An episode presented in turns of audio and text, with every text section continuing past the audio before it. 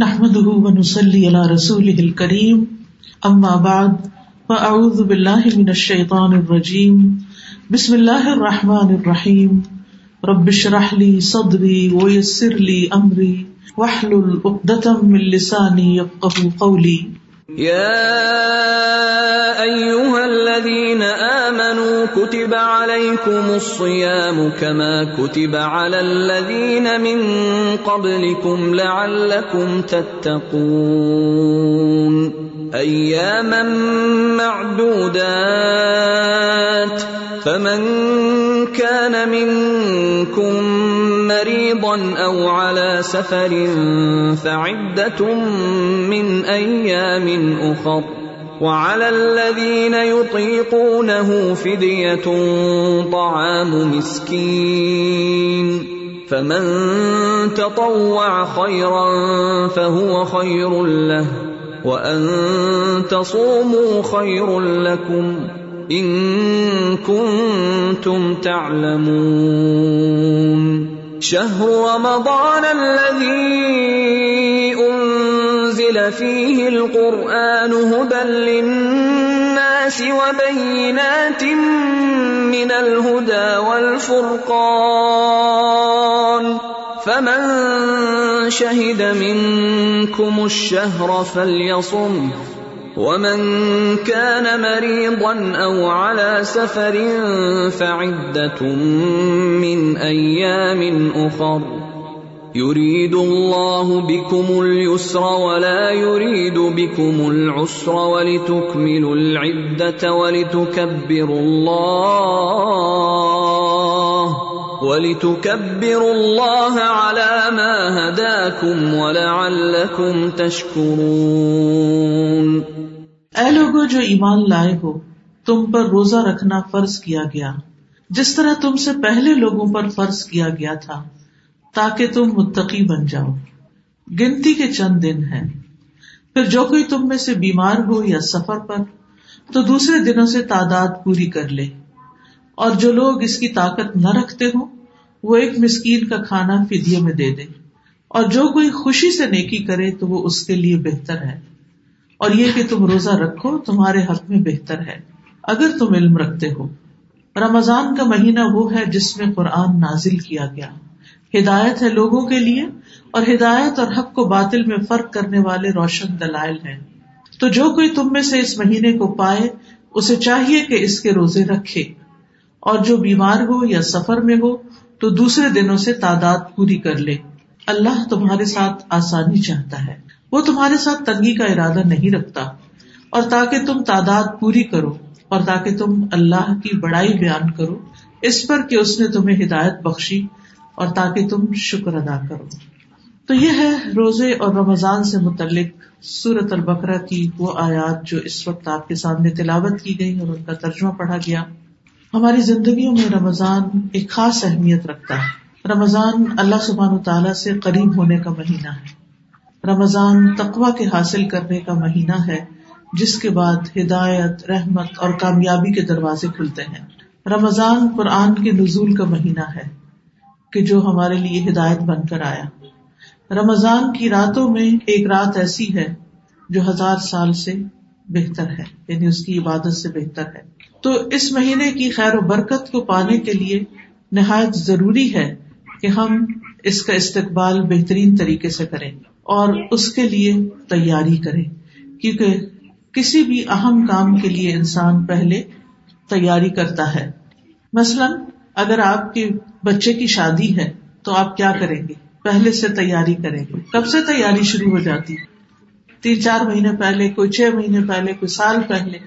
ہر ہر اعتبار سے آپ میک شور کرتے ہیں کہ کسی طرح پروگرام بہت ہی اچھا خوبصورت اور یادگار ہو۔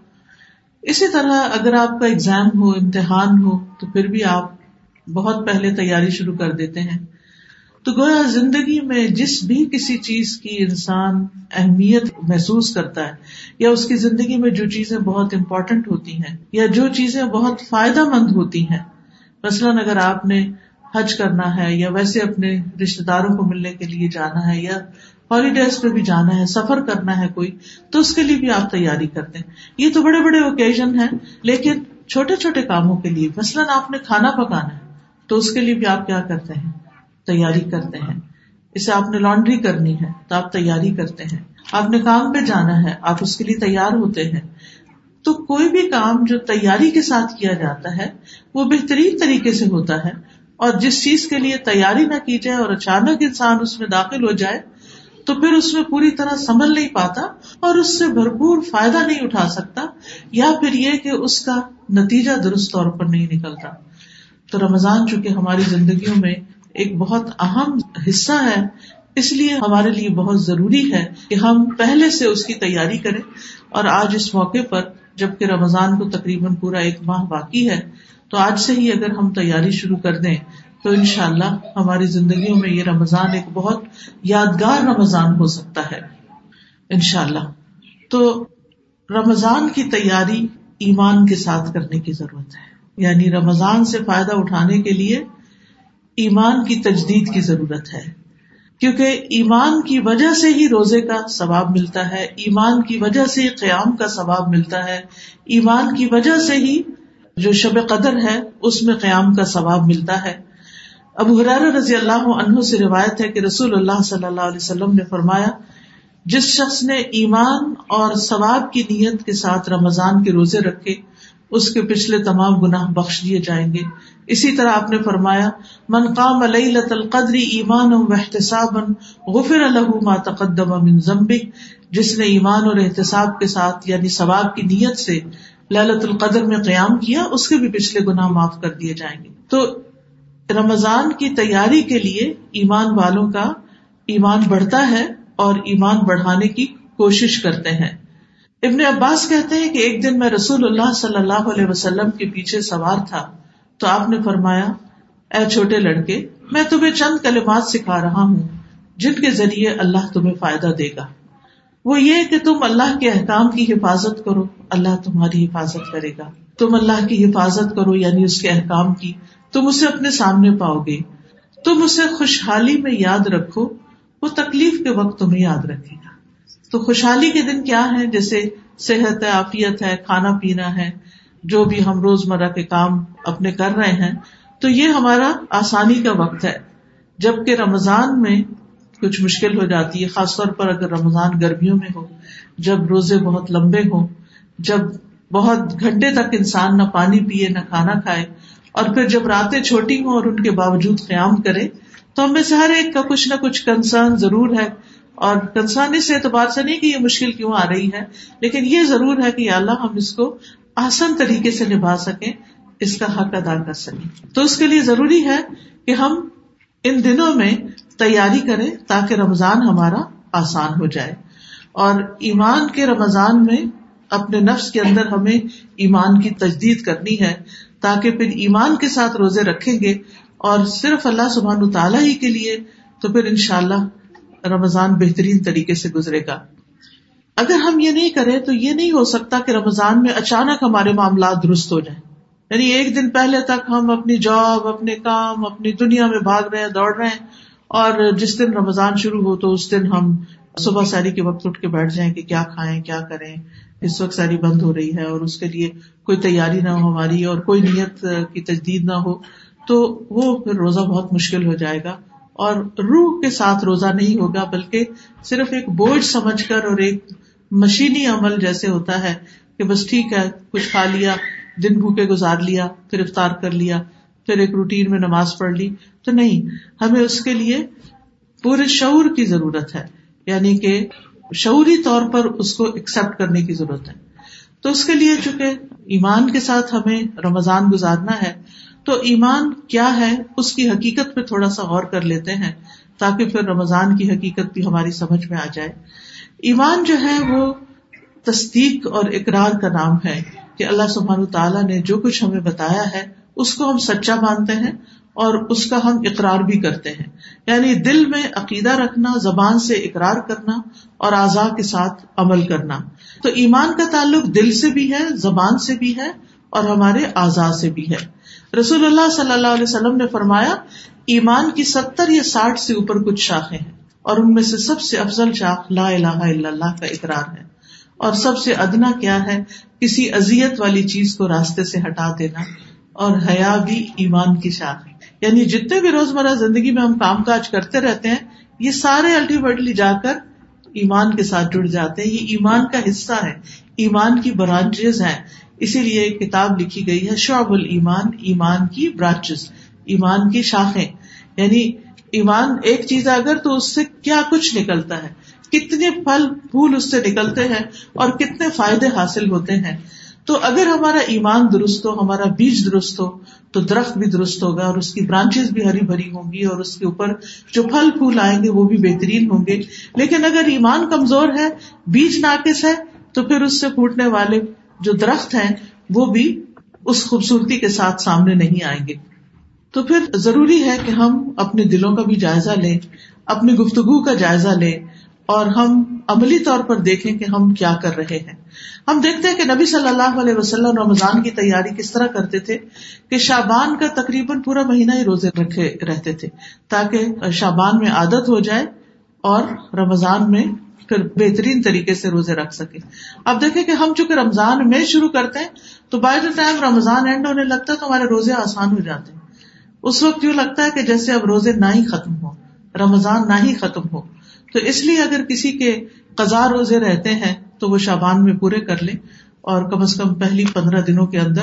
حضرت عائشہ کہتی ہیں کہ وہ اپنے قزا روزے جو تھے، وہ رمضان سے پہلے شابان میں ہی پورے کیا کرتی تھی۔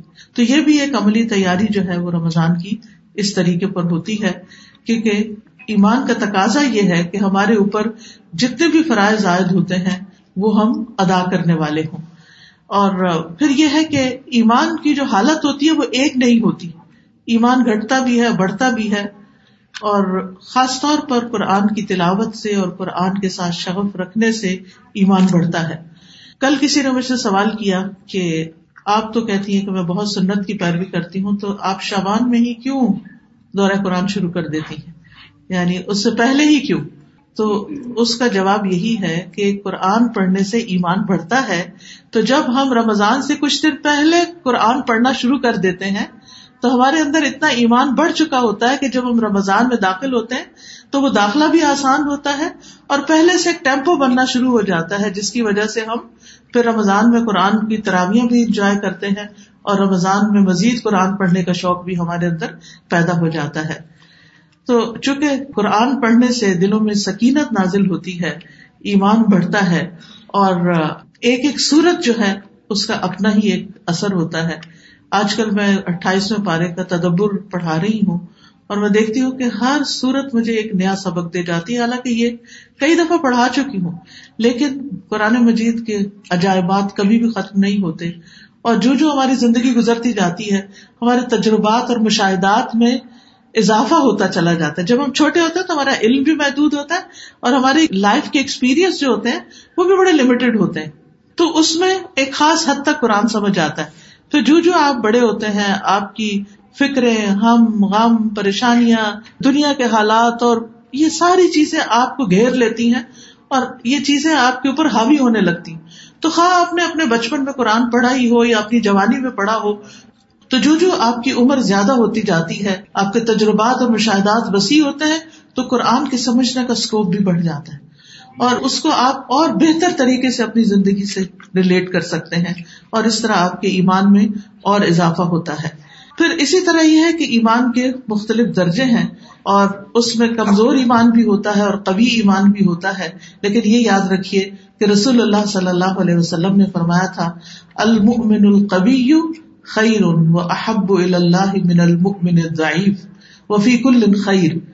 رسول اللہ صلی اللہ علیہ وسلم نے فرمایا، طاقتور مومن کمزور مومن سے بہتر ہے اور اللہ کو زیادہ محبوب ہے اور ہر ایک میں خیر ہے۔ یعنی جس کے اندر بھی ایمان ہے، اس کے اندر خیر ہے۔ اللہ تعالیٰ اس کو خیر والا ہی کہہ رہے ہیں۔ لیکن یہ ہے کہ جس کا ایمان جتنا زیادہ مضبوط ہوگا، جتنا قوی ہوگا، جتنا بڑھے گا، اتنا ہی زیادہ وہ اللہ کے قریب ہوگا اور اللہ تعالیٰ کا محبوب ہوگا۔ یہاں قوی مومن سے مراد وہ نہیں کہ جو ہر روز جم جاتا ہو اور اپنے جسمانی طاقت بڑھا رہا ہو، یہاں مراد ایمانی طاقت میں اضافہ ہے۔ یعنی جس کا ایمان زیادہ ہوگا، وہ اللہ تعالیٰ کو زیادہ محبوب ہوگا۔ اور چونکہ دنیا کے کام کاج ہمیں گھیرے رکھتے ہیں، تو ہماری ایمانی حالت بھی کچھ کمزور ہونے لگتی ہے۔ اور اوپر نیچے دل ہوتا رہتا ہے، الٹ پلٹ ہوتا رہتا ہے۔ تو اس لیے شابان کے مہینے میں خصوصی کوشش کرنی چاہیے کہ ہمارا ایمان ہر روز بڑھتا جائے، تاکہ جس چیز کا ہم سے کہا گیا ہے کہ جس نے ایمان کے ساتھ روزے رکھے، اس کے گناہ معاف کر دیے جائیں گے۔ تو ہمیں اپنے ایمان میں اضافہ کرنا ہے تاکہ ہم ڈرے ہوئے نہیں، کمزوری کے ساتھ نہیں کہ ہائی کیسے روزے رکھیں گے؟ اور پھر روزہ رکھ کے بھی ہر ایک سے کمپلینٹ اور جیسے ہم ہر وقت حالات حاضرہ پہ تبصرہ کرتے رہتے ہیں اور اپنی غم اور دکھوں کی داستانیں ہر وقت ادھر ادھر بیان کرتے رہتے ہیں، تو اسی طرح پھر اگر اللہ کی طرف سے فرض کی ہوئی ایک عبادت سے ہمیں کچھ تھوڑی بہت تکلیف پہنچ رہی ہے، تو اس کو ایمان کی قوت ہی کم کر سکتی ہے۔ یعنی جب آپ کے اندر قوت ہوتی ہے جیسے ایک جوان انسان ہوتا ہے تو وہ کسی بھی کام کو مشکل نہیں سمجھتا وہ کہتے یہ کہ میرے بائیں ہاتھ کا کھیل ہے، یہ تو میرے لیے بہت آسان ہے۔ وہ بھاگ دوڑ کے سارا کام کر لیتا ہے۔ لیکن ایک بوڑھا شخص یا ایک بیمار شخص، اس کو اپنے لیے پانی کا ایک گلاس اٹھانا بھی مشکل لگتا ہے۔ کیوں؟ کمزوری کی وجہ سے۔ تو جب ہمارا ایمان بڑا ہوتا ہے، تو پھر ہمارے لیے عبادات کرنا کچھ مشکل نہیں ہوتا، بلکہ ہم اس کو خوب انجوائے کرتے ہیں۔ اور بائیں ہاتھ کا کھیل لگتا ہے۔ کم نیند میں بھی، کم کھا کر بھی، دنیا کے کم کام کر کے بھی ہم بہت اچھا محسوس کرتے ہیں، خوش محسوس کرتے ہیں۔ پھر یہ ہے کہ ایمان جو ہے وہ پرانا بھی ہوتا ہے۔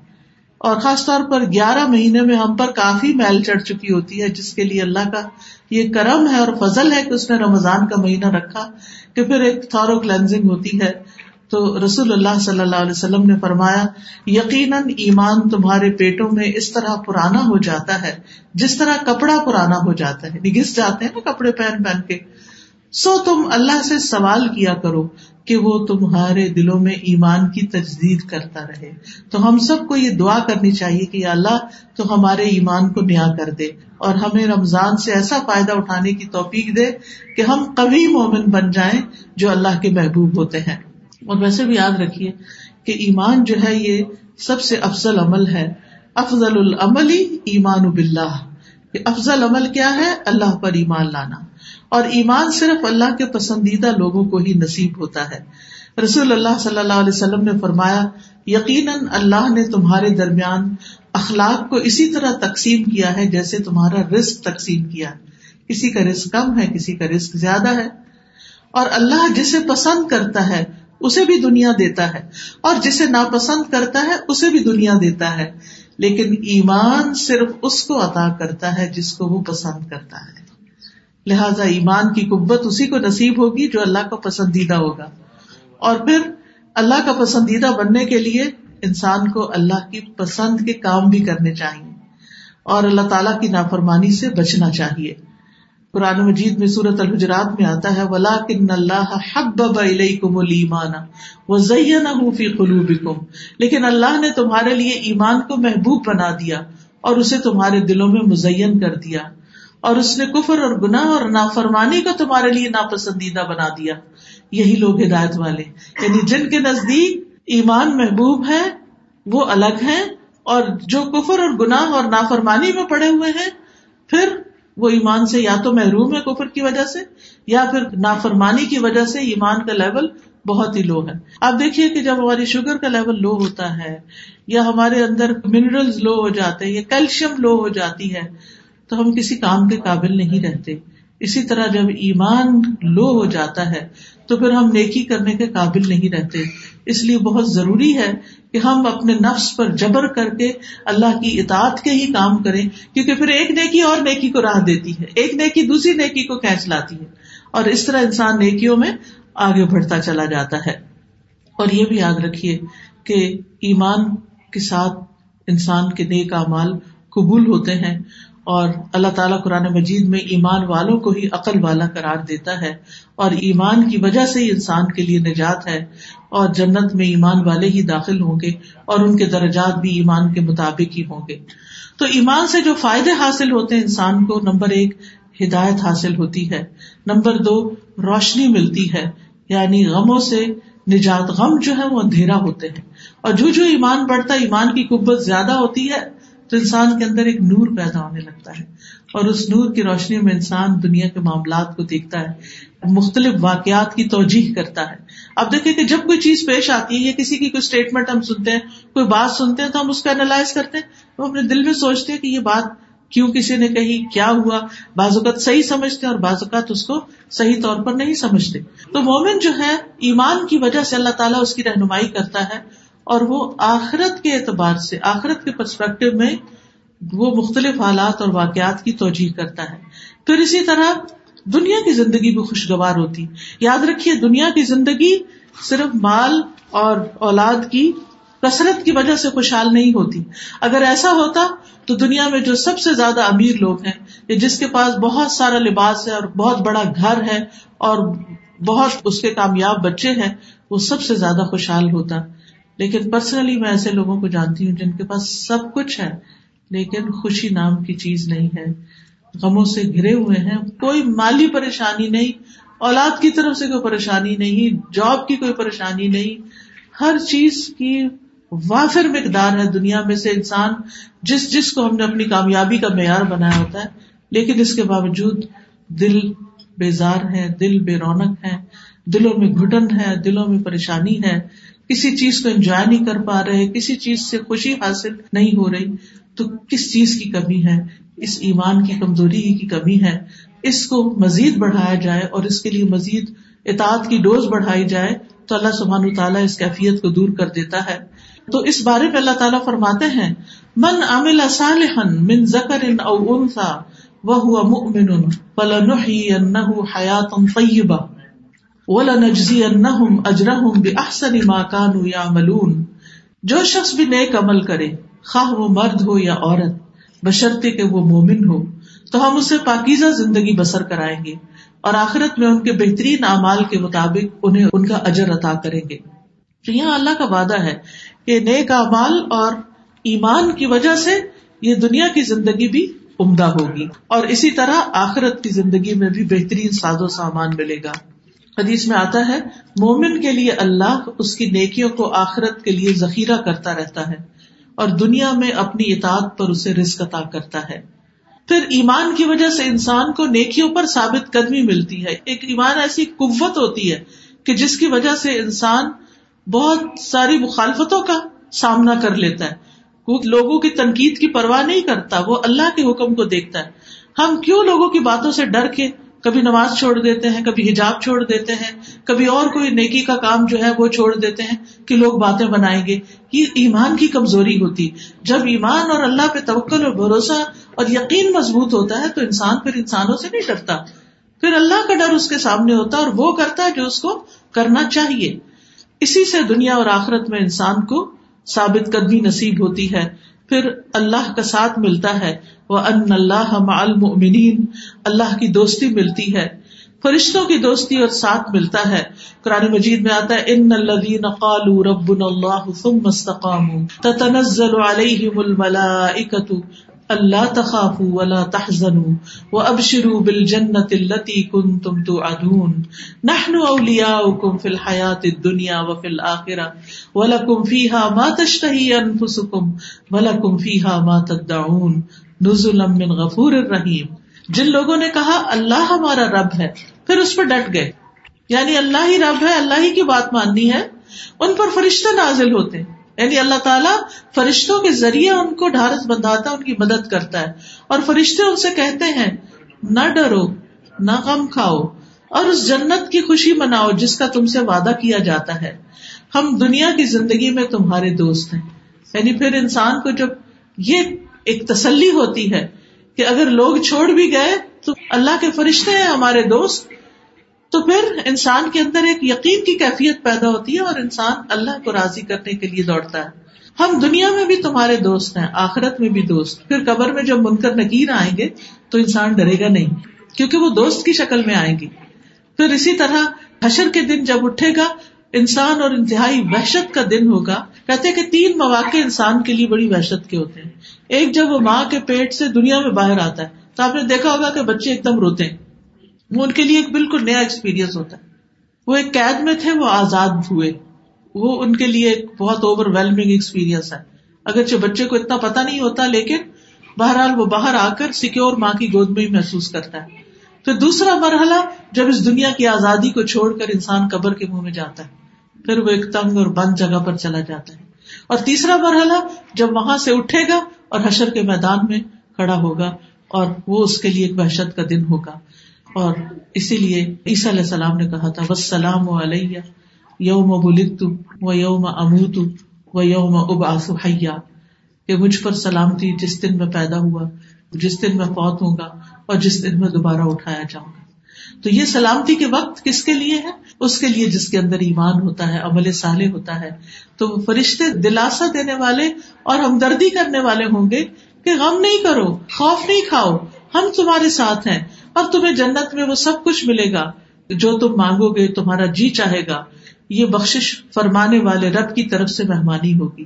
یعنی رب میزبان ہوگا اور تم اس کے مہمان ہوگے۔ سوچیے پھر وہ مہمانی کس قسم کی مہمانی ہوگی۔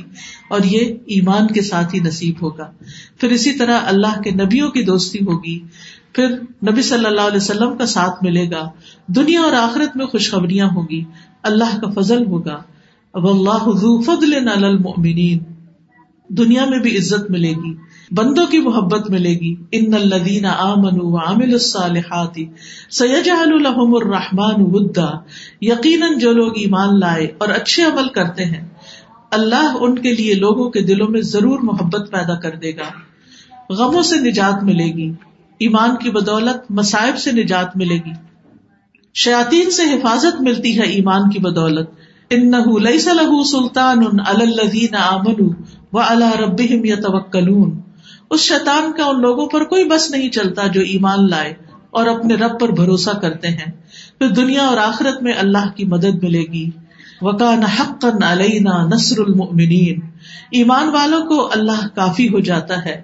ایمان کی بدولت قرآن سے شفا اور رحمت ملتی ہے۔ وہ ننزل من القرآن ما هو شفا ام و رحمت للمؤمنین ولا يزيد ہم قرآن میں جو کچھ نازل کرتے ہیں، وہ مومنوں کے لیے تو شفا اور رحمت ہے۔ یعنی قرآن سے ہیلنگ ہوتی ہے مومنوں کی، مگر ظالموں کے خسارے میں ہی اضافہ ہوتا ہے۔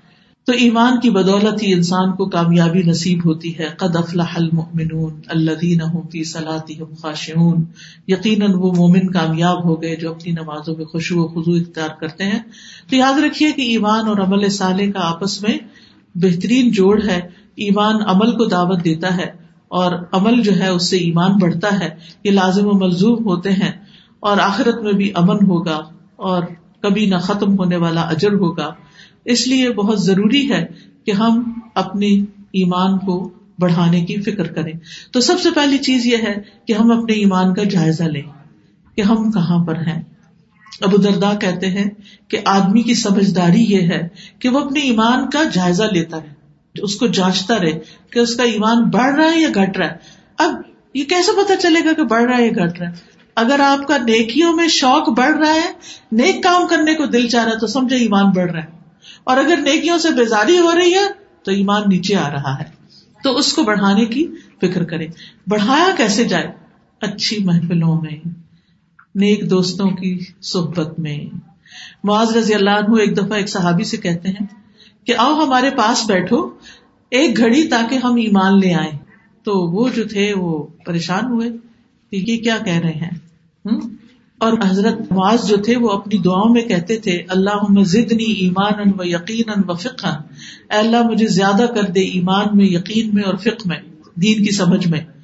تو انہوں نے جب یہ بات کہی رسول اللہ صلی اللہ علیہ وسلم سے کہ مجھ سے یہ کہا گیا ہے، تو انہوں نے کہا کہ اس کا مطلب یہ ہے کہ مل بیٹھ کر اللہ کو یاد کرے۔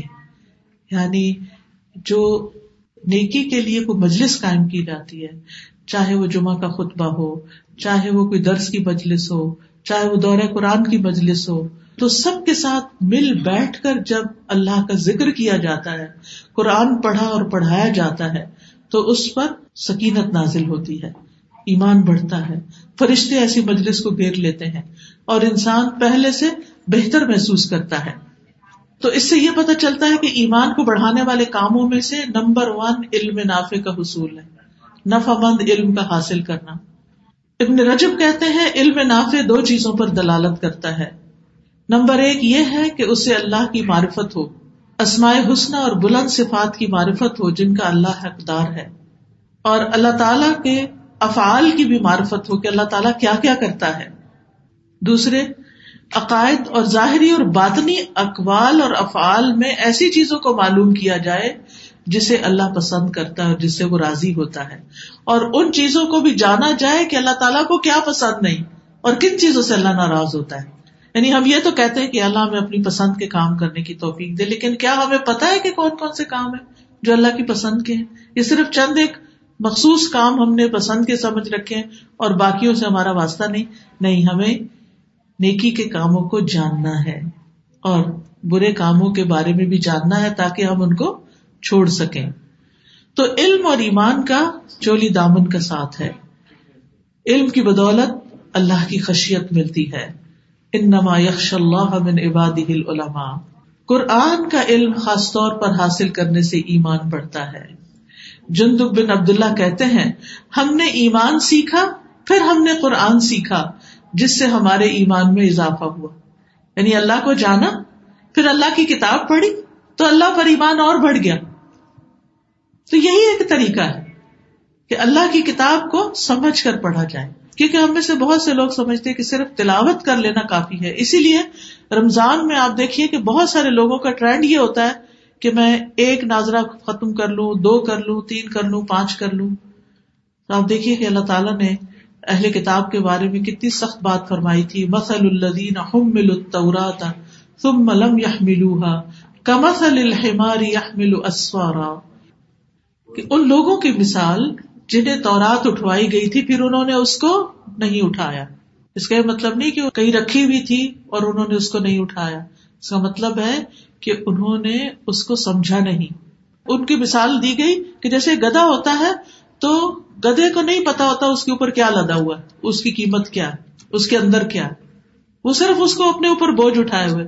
تو یہ ایسے لوگوں کی مثال دی گئی ہے کہ جو علم کا بوجھ اٹھائے ہوئے ہوں صرف لفظی طور پر مانے کا نہ پتا ہو ان کو ان کو سمجھ نہ ہو۔ تو وہ شخص جو پورا قرآن بھی حفظ کر لیتا ہے، وہ اپنے اوپر ایک بوجھ تو اٹھا لیتا ہے، لیکن کچھ نہیں سمجھتا کہ اس کے اندر کیا ہے۔ کچھ نہیں جانتا کہ یہ قرآن کہتا کیا وہ دن رات پڑھتا ہے، لیکن اس کو کوئی سمجھ نہیں کہ یہ قرآن کیا کہتا ہے۔ تو یہ بھی اسی میں آتا ہے کہ ایک بوجھ اٹھا لیا۔ تو اسی لیے علماء کہتے ہیں کہ اگر کوئی شخص قرآن کا حافظ بھی ہو، لیکن اس کو سمجھتا نہ ہو، اس پر عمل نہ کرتا ہو، اس کے تقاضے پورے نہ کرتا ہو، تو وہ حامل قرآن نہیں ہو سکتا۔ حامل قرآن وہ ہے کہ جو قرآن کو سمجھتا ہے اور اس پر عمل کرتا ہے، خواہ وہ اس کا حافظ نہ بھی ہو۔ تو اہل القرآن اللہ کے جو خاص بندے ہیں وہ وہ ہیں جو قرآن کو سمجھنے کا حق ادا کرتے ہیں۔ ٹھیک ہے، اس کی تلاوت بھی باعث برکت ہے، لیکن صرف تلاوت پر اکتفا نہ کیجیے اس کو سمجھ کر پڑھیے اس کے تقاضے جانیے قرآن مجید میں آتا ہے ان نمل الذین اذا ذکر اللہ وجلت قلوبهم واذا تلیت علیہم آیاتہ زادتہم ایمانا وعلی ربہم یتوکلون۔ سچے مومن تو وہ ہیں۔ جب ان کے سامنے اللہ کا ذکر کیا جائے، تو ان کے دل کانپ اٹھتے ہیں۔ اور جب اللہ کی آیات انہیں سنائی جائیں، تو ان کا ایمان بڑھ جاتا ہے۔ تو یہ کب بڑھتا ہے؟ جب انسان ان کو سمجھتا ہے کہ کہا کیا گیا ہے، کس چیز کا ذکر کیا گیا ہے۔ ابن مسعود کہتے ہیں، جس میں یہ تین باتیں پائی جاتی ہوں، اللہ اس کے دل کو ایمان سے بھر دیتا ہے۔ نمبر ایک، عالم کی صحبت۔ نمبر دو، قرآن کی تلاوت۔ نمبر تین، روزہ رکھنا۔ تو یہ تینوں چیزیں آپ رمضان میں کر سکتے ہیں کہ آپ علم کی مجلس اختیار کریں، قرآن کو سمجھ کر پڑھیں اور ساتھ روزے سے ہوں۔ تو آپ دیکھیں گے کہ آپ پہلے سے بہت بہتر محسوس کریں گے۔ پھر اسی طرح قرآن میں غور و فکر۔ اور آپ دیکھیے کہ رمضان کے مہینے کی خاص خصوصیت کیا بتائی گئی جن آیات کی ابھی آپ نے تلاوت سنی؟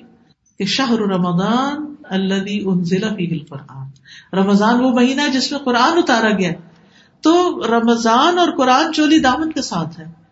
رمضان میں جس طرح قرآن سمجھ آتا ہے، وہ عام مہینوں میں اس طرح غور و فکر نہیں ہو پاتا۔ اللہ نے اس مہینے کو چنا تھا اس کو نازل کرنے کے لیے اور لوگوں کی ہدایت کے لیے۔ تو اس لیے بہت ضروری ہے کہ خاص طور پر اس مہینے میں اس کو سمجھ کر پڑھا جائے۔ ابن کئیم کہتے ہیں، ایک آیت غور و فکر سے پڑھ لینا۔ پورے قرآن کو بغیر غور و فکر سے پڑھنے سے بہتر ہے اور دل کے لیے زیادہ مفید ہے اور ایمان کے حصول اور قرآن کی لذت کے ذوق کو حاصل کرنے کا باعث ہے۔ انہوں نے یہ بھی کہا، قرآن کا تدبر، اس پر لمبا غور و فکر کرنا، اس کی آیات کے معنی پر اپنی فکر کو جمع کر لینا، اس سے بڑھ کر کوئی چیز انسان کے لیے دنیا اور آخرت کے فائدے اور نجات سے قریب کرنے والی نہیں۔ دنیا کے بھی بے شمار فائدے ہیں اس میں کہ انسان کو زندگی کے مختلف جمیلے جو ہوتے ہیں، جو مختلف مسائل پیش آتے ہیں، لوگوں کے ساتھ جو ڈیلنگ ہوتی ہے جو ریلیشن شپ کی پرابلم ہوتی ہیں، وہ ساری کی ساری اس سے حل ہوتی ہیں۔ انسان کو بہترین رہنمائی دیتا ہے یہ قرآن۔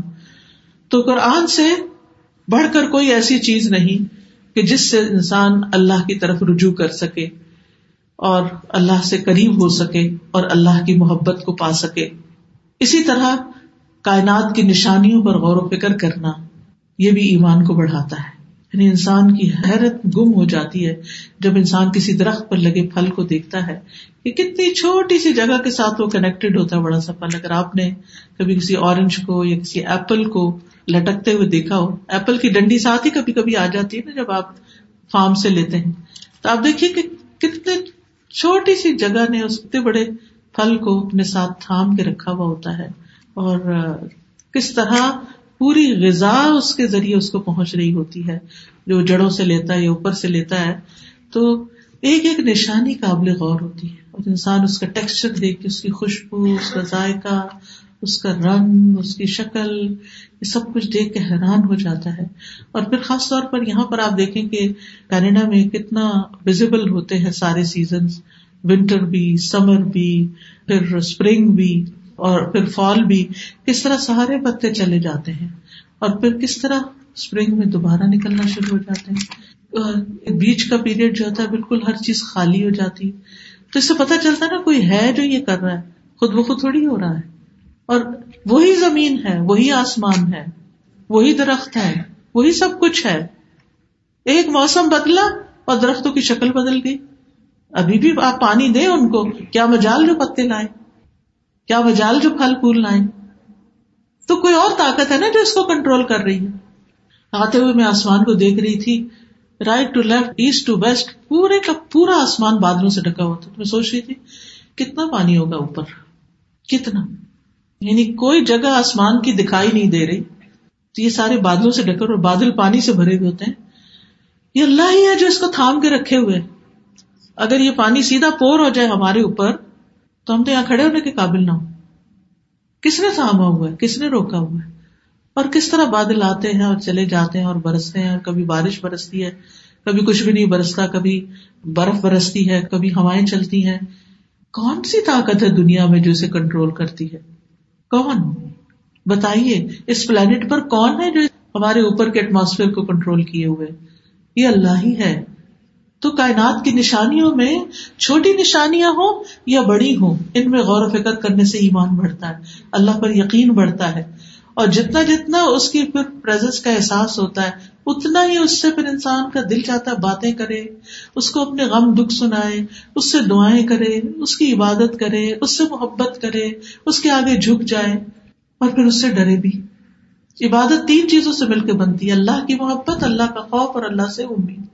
اور ایمان جو ہے محبت اور خوف دو کے بیچ میں ہوتا ہے۔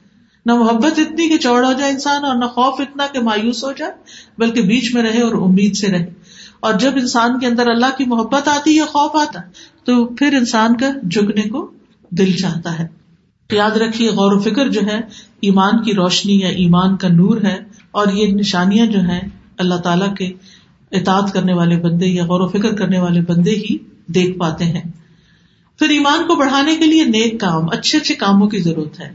تو شابان میں ہی ایک لسٹ بنا لیجیے کہ رمضان کے آنے سے پہلے پہلے کیا کیا کام کرنے ہیں۔ مثلاً اپنے رشتے داروں کے ساتھ سلا رحمی کیسے کرنی ہے؟ مثلاً اپنے مال کا زکوٰۃ کا حساب کیسے کرنا ہے؟ کس کس کو مجھے افطار کرانا ہے؟ کس کس جگہ میں نے ڈونیشن دینی ہے یہ ساری چیزوں کی ایک پلاننگ کر لیں۔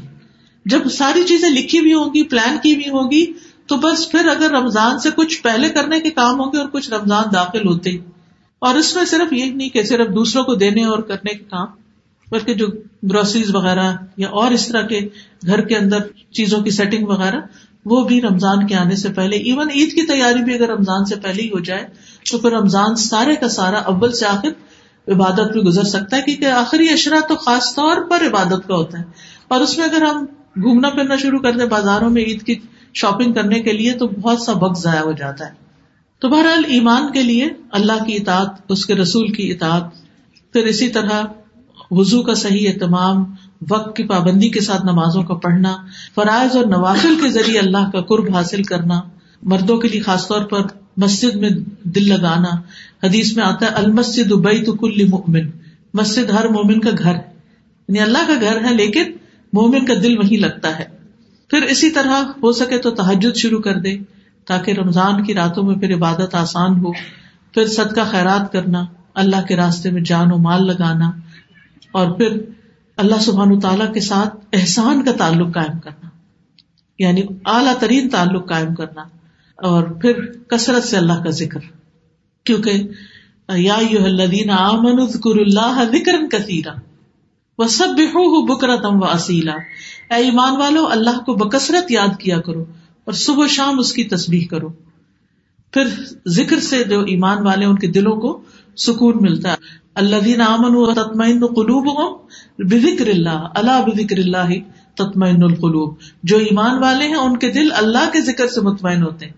یعنی یہ بھی ایمان کا ایک حصہ ہے کہ اس ذکر سے خوشی ہوتی ہے، تسکین ہوتی ہے، اطمینان نصیب ہوتا ہے۔ پھر اسی طرح یہ ہے کہ لوگوں کے ساتھ حسن معاملہ۔ رمضان میں جو شخص بھوکا پیاسا رہتا ہے، لیکن اپنی زبان کی حفاظت نہیں کرتا، تو اللہ کو اس کے بھوکے پیاسے رہنے کی ضرورت نہیں۔ تو زبان کا کنٹرول جو ہے بڑا ضروری ہے اور اس کی پریکٹس بھی ابھی سے کرنی چاہیے۔ لوگوں سے حسن اخلاق سے پیش آنا، آپس میں محبت کا معاملہ کرنا۔ روٹے ہوئے اگر کچھ لوگ یا ناراض ہیں یا آنکھوں سے اوجن ہے تو ان کے ساتھ ایک تعلقات کی تجدید کرنا۔ دوسروں کے لیے فائدے کا بننا۔ یہ سوچے کس کے لیے میں کیا فائدہ کا بن سکتی ہوں؟ سب سے پہلے اس میں اپنے والدین ہیں۔ کسی نے کہا تھا کہ جب سے میں نے اپنی دعاؤں میں سب سے پہلے والدین کی دعا شروع کی ہے، میری دعائیں قبول ہونے لگی یعنی جب میں دعا کرنا شروع کرتا ہوں تو پہلے والدین کے لیے کرتا ہوں، پھر اپنے لیے کرتا ہوں۔ تو سب سے بڑی نیکی کیا ہے؟ والدین کے ساتھ اس میں سے لوگ۔ لیکن اکثر ہم ان کے لیے دعا کرنا بھول جاتے ہیں۔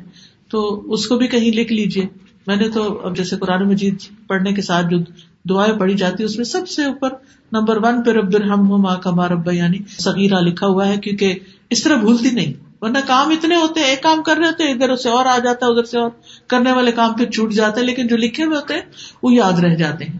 اور پھر اپنے بچوں کو بھی یہ سکھا دیں، تاکہ وہ بھی آپ کے لیے کریں۔ اگر زندہ ہے والدین تو بھی ان کو رحمت کی ضرورت ہے اللہ کی، اور اگر فوت ہو چکے ہیں تو اس سے بھی زیادہ رحمت کی ضرورت ہے۔ اور یہ اللہ تعالیٰ کی خود سکھائی ہوئی دعا ہے۔ وکل رب الحم ہما کما رب یعنی سگیرہ پھر اسی طرح پڑوسیوں سے حسن سلوک، دوسروں کے لیے وہ پسند کرنا جو اپنے لیے پسند ہے اور لوگوں سے بے نیاز رہنا، لوگوں سے لالچ نہ رکھنا، لوگوں کو معاف کر دینا، اور ان کی فکر کرنا، ان کی ہدایت اور اصلاح کی فکر کرنا۔ صرف اپنے بچوں کی ہدایت کی فکر نہیں، بلکہ دوستوں کے بچوں کی بھی فکر۔ پھر یہ ہے کہ اپنی زندگی کا جائزہ لینا، خود احتسابی کرنا لفظ سے بچنا، نظروں کی حفاظت کرنا، حیا سے متصف ہونا، ایمان گھٹانے والے کاموں سے بچنا، جیسے غفلت ہے، سستی ہے، گناہ ہے، گناہ ہو جائے تو توبہ نہ کرنا، فرائض سے پیچھے رہنا، یہ ساری چیزیں ایمان کو کمزور کر دیتی ہیں۔ پھر اسی طرح دنیا کی محبت، کثرت کلام کثرت تعام یہ دلوں کو سخت کرنے والی چیزیں ہیں اور ایمان کے منافی ہیں۔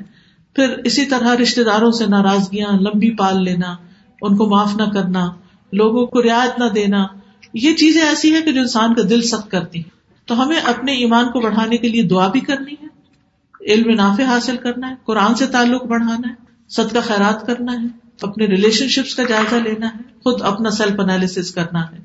اور اللہ کا محبوب بن جانے کی دعا کرنا ہے تاکہ ہم رمضان سے بھرپور فائدہ اٹھائیں، کیونکہ رمضان رحمتوں کا مہینہ ہے، برکتوں کا مہینہ ہے منتھ آف مرسی ہے۔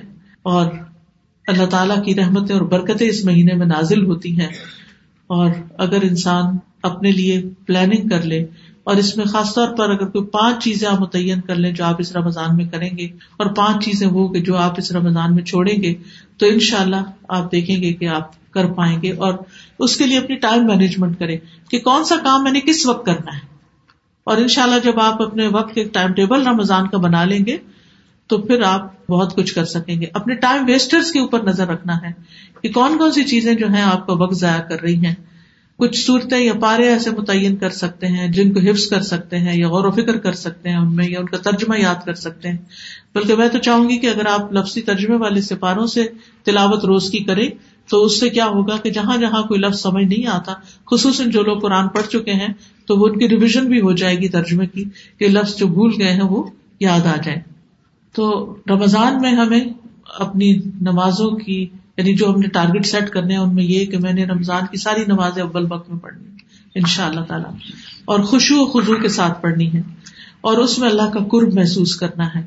روزانہ بارہ سنتیں پڑھنے کا اہتمام کرنا ہے، کیونکہ بہت سارے لوگ سنتیں چھوڑ دیتے ہیں، صرف فرض پڑھنے پر اکتفا کرتے ہیں۔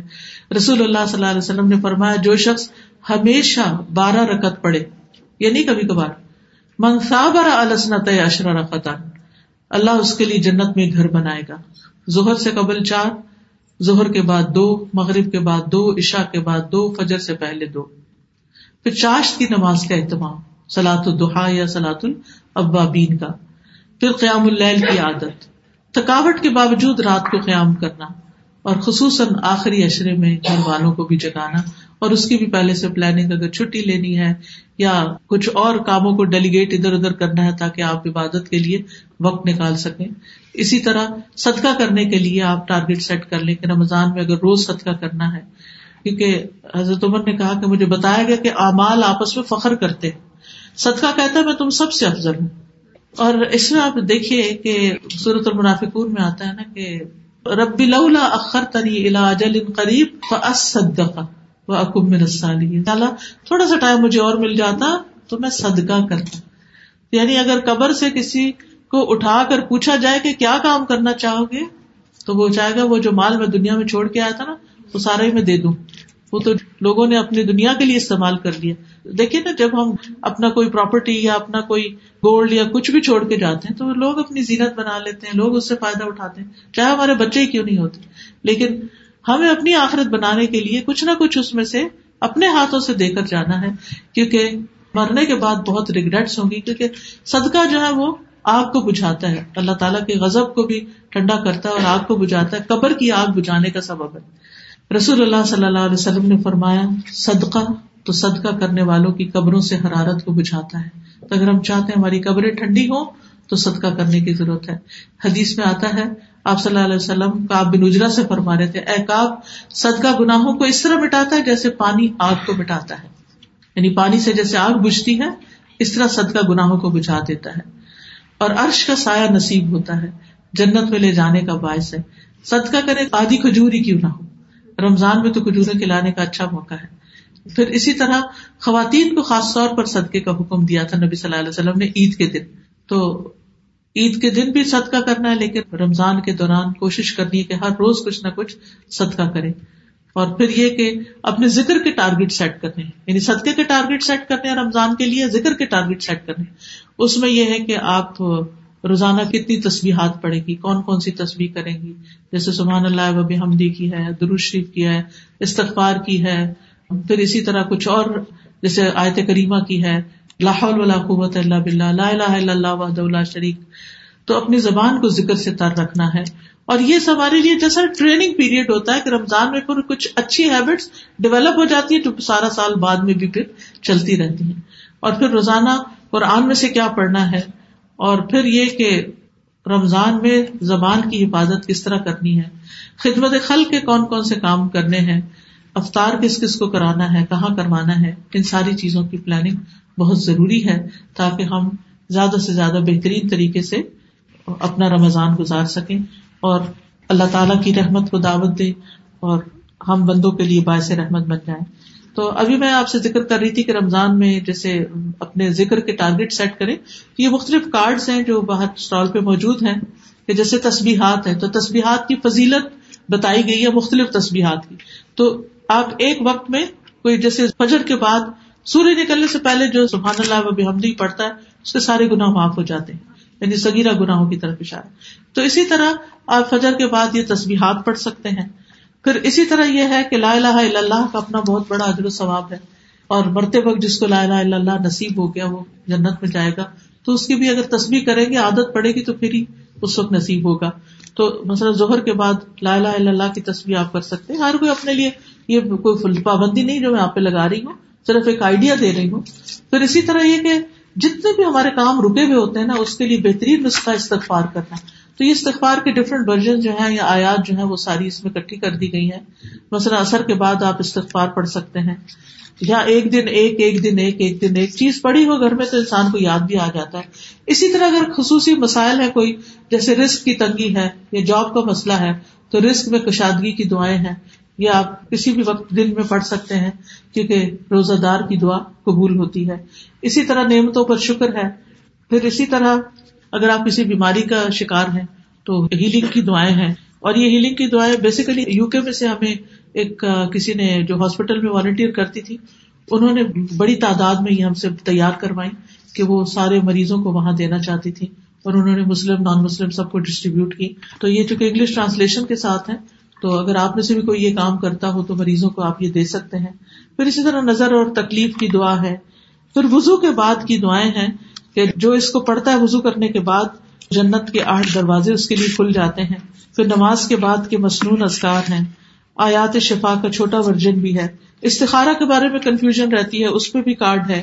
پھر پروٹیکشن حفاظت کی دعائیں اپنے لیے، بچوں کے لیے پھر میت کی بخش کی دعائیں ہیں جو ہم اپنے والدین کے لیے یا اپنے پیاروں کے لیے جو دنیا سے جا چکے ہیں، ان کے لیے کر سکتے ہیں۔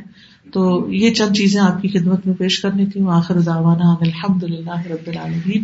سبحان اللہ والحمد للہ ولا الہ الا اللہ واللہ اکبر۔ ولا حول ولا قوة الا باللہ العلی العظیم۔ اللهم صل على محمد وعلى آل محمد۔ محمد، كما صليت على إبراهيم وعلى آل إبراهيم إنك حميد مجيد. اللهم بارك على محمد وعلى آل محمد، كما باركت على إبراهيم وعلى آل إبراهيم إنك حميد مجيد. ربنا آتنا في الدنيا حسنة وفي الآخرة حسنة وقنا عذاب النار. ربنا لا تزغ قلوبنا بعد إذ هديتنا وهب لنا من لدنك رحمة إنك أنت الوهاب. ربنا هب لنا من أزواجنا وذرياتنا قرة أعين واجعلنا للمتقين إماما. ربنا لا تؤاخذنا إن نسينا أو أخطأنا. ربنا ولا تحمل علينا اسرا كما حملته على الذين من قبلنا. ربنا ولا تحملنا ما لا طاقة لنا به. واعف عنا واغفر لنا وارحمنا انت مولانا. فانصرنا على القوم الكافرين. اللهم انا نسألك من الخير كله، عاجله وآجله، ما علمنا منه وما لم نعلم.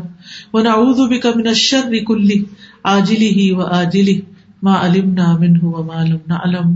لا الہ الا انت سبحانک انی کنت من الظالمین یا رب العالمین، جو کچھ ہم نے پڑھا ہے، سیکھا ہے، یا اللہ، اسے قبول کر لے اور ہمیں اس پر عمل کی توفیق عطا فرما۔ کوئی اس میں غلطی ہو گئی ہو تو معاف کر کے ہماری اصلاح فرما دے۔ یا اللہ، جتنی بہنیں آئی ہیں ان کا آنا قبول فرما اور ان کو اس کی بہترین جزائے خیر عطا فرما۔ اس کی برکت سے ان کی زندگیوں کی مشکلات آسان فرما۔ یا اللہ، ہم سب کو ایمان میں اضافہ عطا فرما۔ یا اللہ ہمارے ایمان، یقین فکر میں اضافہ کر دے۔ یا اللہ تو ہمارے علم نافع میں اضافہ فرما دے۔ اللہ ہمارا یہ رمضان پچھلے تمام رمضانوں سے بہت اچھا گزرے۔ ہمارے لیے روزے رکھنا، قیام کرنا، نیکی کے کام کرنا آسان فرما دینا۔ یا رب العالمین اس جگہ پر بھی اپنی خیر و برکت نازل فرما۔ جو لوگ یہاں کا انتظام کرتے ہیں، یا اللہ ان کو بھی اپنی رحمتوں سے ڈھانک لے اور انہیں اس کی بہترین جزائے خیر عطا فرما۔ یا رب العالمین، جو جہاں جہاں دین کا کام کر رہا ہے، لوگوں کی خدمت کا کام کر رہا ہے اللہ تعالیٰ ان سب کی مدد فرما اور ان کے رستے آسان فرما دے۔ یا اللہ، ہمیں سرات مستقیم کی ہدایت عطا فرما اور ہمارا انجام اچھا کر دے۔ رب الحم ہما کما رب یعنی صغیرہ رب الحم ہما کما رب یعنی صغیرہ رب الحم ہما کما رب یعنی صغیرہ اللہ ہماری اولادوں کو بھی ہدایت عطا فرما، انہیں دین پر قائم رکھنا، انہیں دین پر استقامت عطا فرمانا۔ یا اللہ، وہ یہاں کے معاشرے کے لیے بھی بہترین ثابت ہوں اور اپنی آخرت بھی ان کی بہترین ہو۔ یا اللہ انہیں بہترین مسلمان بنانا۔ ربنا تقبل منا۔ یا اللہ، سارے بیماروں کو صحت دے۔ یا اللہ، اس مجلس میں جو کوئی شخص ایسا ہے جس کے دل میں کوئی غم، دکھ، پریشانی ہے، اس کی پریشانی دور فرما دے۔